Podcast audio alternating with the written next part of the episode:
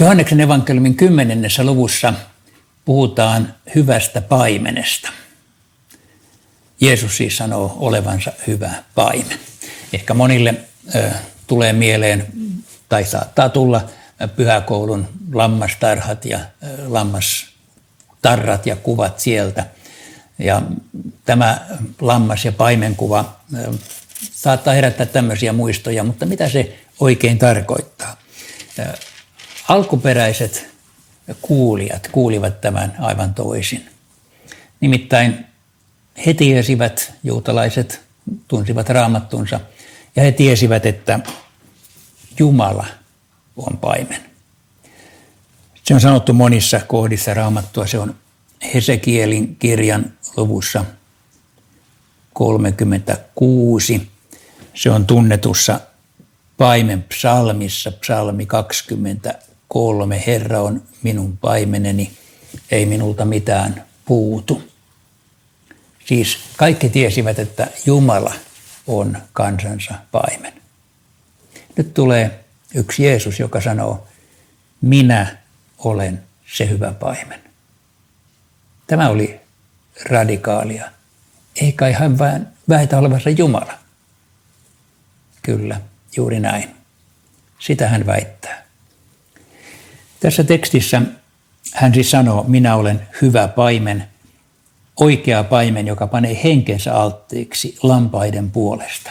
Hän jo ennakoi tässä oman kuolemansa ja nimenomaan sen sovituskuoleman, joka tulee tapahtumaan. Mutta sitten hän sanoo myöskin olevansa portti. Yhtä aikaa sekä paimen että portti. Joskus on ajateltu, tai siis voi olla näin, että siinä paimen toimiporttina sillä tavalla, että lammastarha oli tällainen kivinen kehä ja aukko oli portti ja paimen meni siihen porttiin istumaan, jolloin hän oli samalla sekä paimen että portti. Mutta Jeesuksen viesti tässä on, jokainen, joka minun kauttani menee sisälle, pelastuu. Jos jo yrittää muualta, ei pelastu. Toisin sanoen, ikuiseen elämään päästään ainoastaan Jeesuksen kautta. Sitten tässä tekstissä Jeesus sanoo,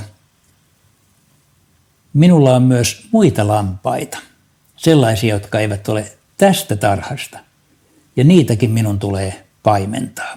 Ne kuulevat minun ääneni, ja niin on oleva yksi lauma ja yksi paimen. Keitä ovat nämä muut lampaat? Se varmasti tarkoittaa sitä, että ikään kuin se ykköslammastarha on juutalaiset, jotka oli, ensin ottivat Jeesuksen vastaan. Jeesus oli juutalainen, apostolit olivat juutalaisia, mutta sitten muut lampaat ovat ei-juutalaisia, niin sanottuja pakana kristittyjä. Myös heitä Jeesus kaitsee, siis meitä. Ja niin loppujen lopuksi on vain yksi lauma ja yksi paimen. Tässä tekstissä mennään seuraavaksi temppelin vihkimisen juhlaan, jota kutsutaan Hanukka-juhlaksi. Ja tässä on myöskin kuva Hanukka kyntteliköstä, joka on vähän erilainen kuin se varsinainen seitsemänhaarainen juutalaisuuden symboli, tämä menora. Tämä on yhdeksän haarainen kynttilä, Hanukka kynttilä, joka muistuttaa siitä juhlasta, kun vuonna 160 viisi ennen Kristusta temppeli puhdistettiin syyrialaisten epäjumalan palveluksesta ja sen kunniaksi, ja siihen liittyy tällainen kynttiläihme, on tämä kynttilä sitten jatkuvasti Hanukka-juhlissa muistuttamassa. Tämän tekstin tärkeät jakeet ovat kuitenkin jakeet 27 ja 28 siis 27 ja 28 tästä luvusta 10. Luen ne.